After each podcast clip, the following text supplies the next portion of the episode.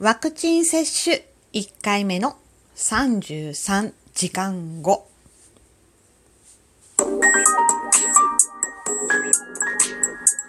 どうも、ひよりです。いかがお過ごしですか？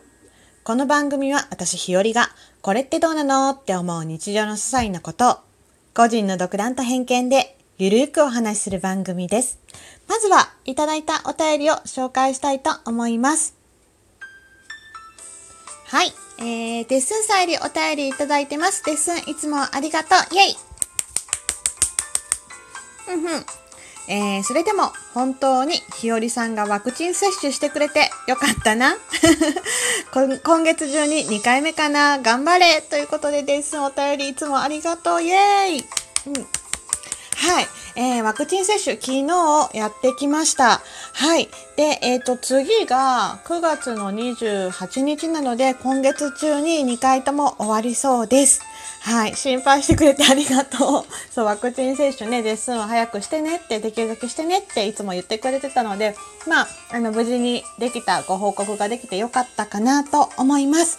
その他、ギフトもたくさんいつもいただいてます。本当にいつもありがとうございます。はい。てなことで、今日のお話はワクチン接種1回目の33時間後というお話です。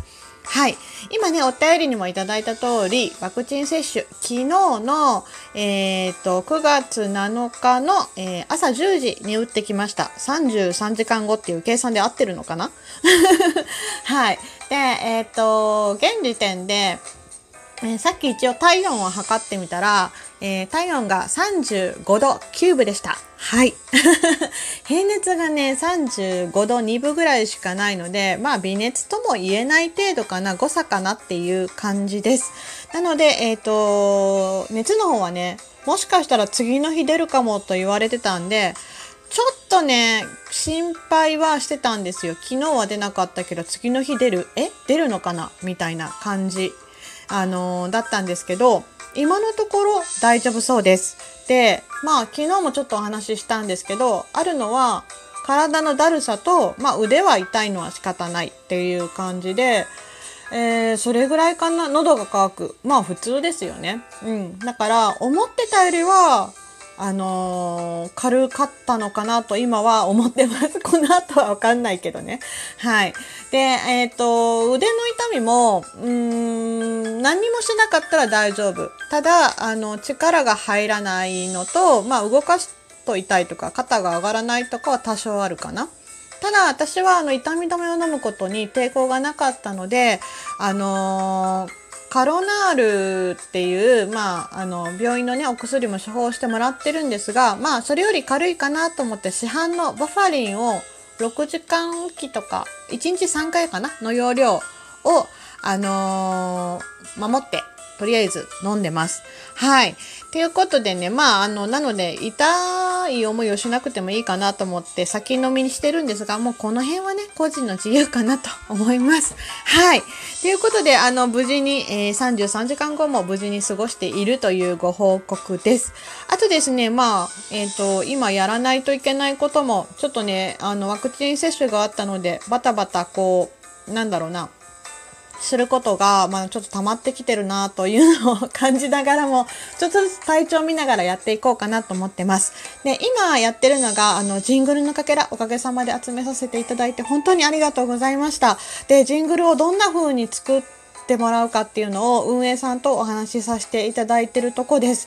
で、イメージがね、なかなか、この曲、こんなような曲っていうのが、まあ、候補はいろいろ出してはいるんだけどっていうところで、今ちょっとやり取りをさせていただいてて、ワクチン接種のね、お話もしたら、急がなくていいですよって言ってもらったんですが、まあ、できるだけ、こう、お話詰めていけたらなと思っています。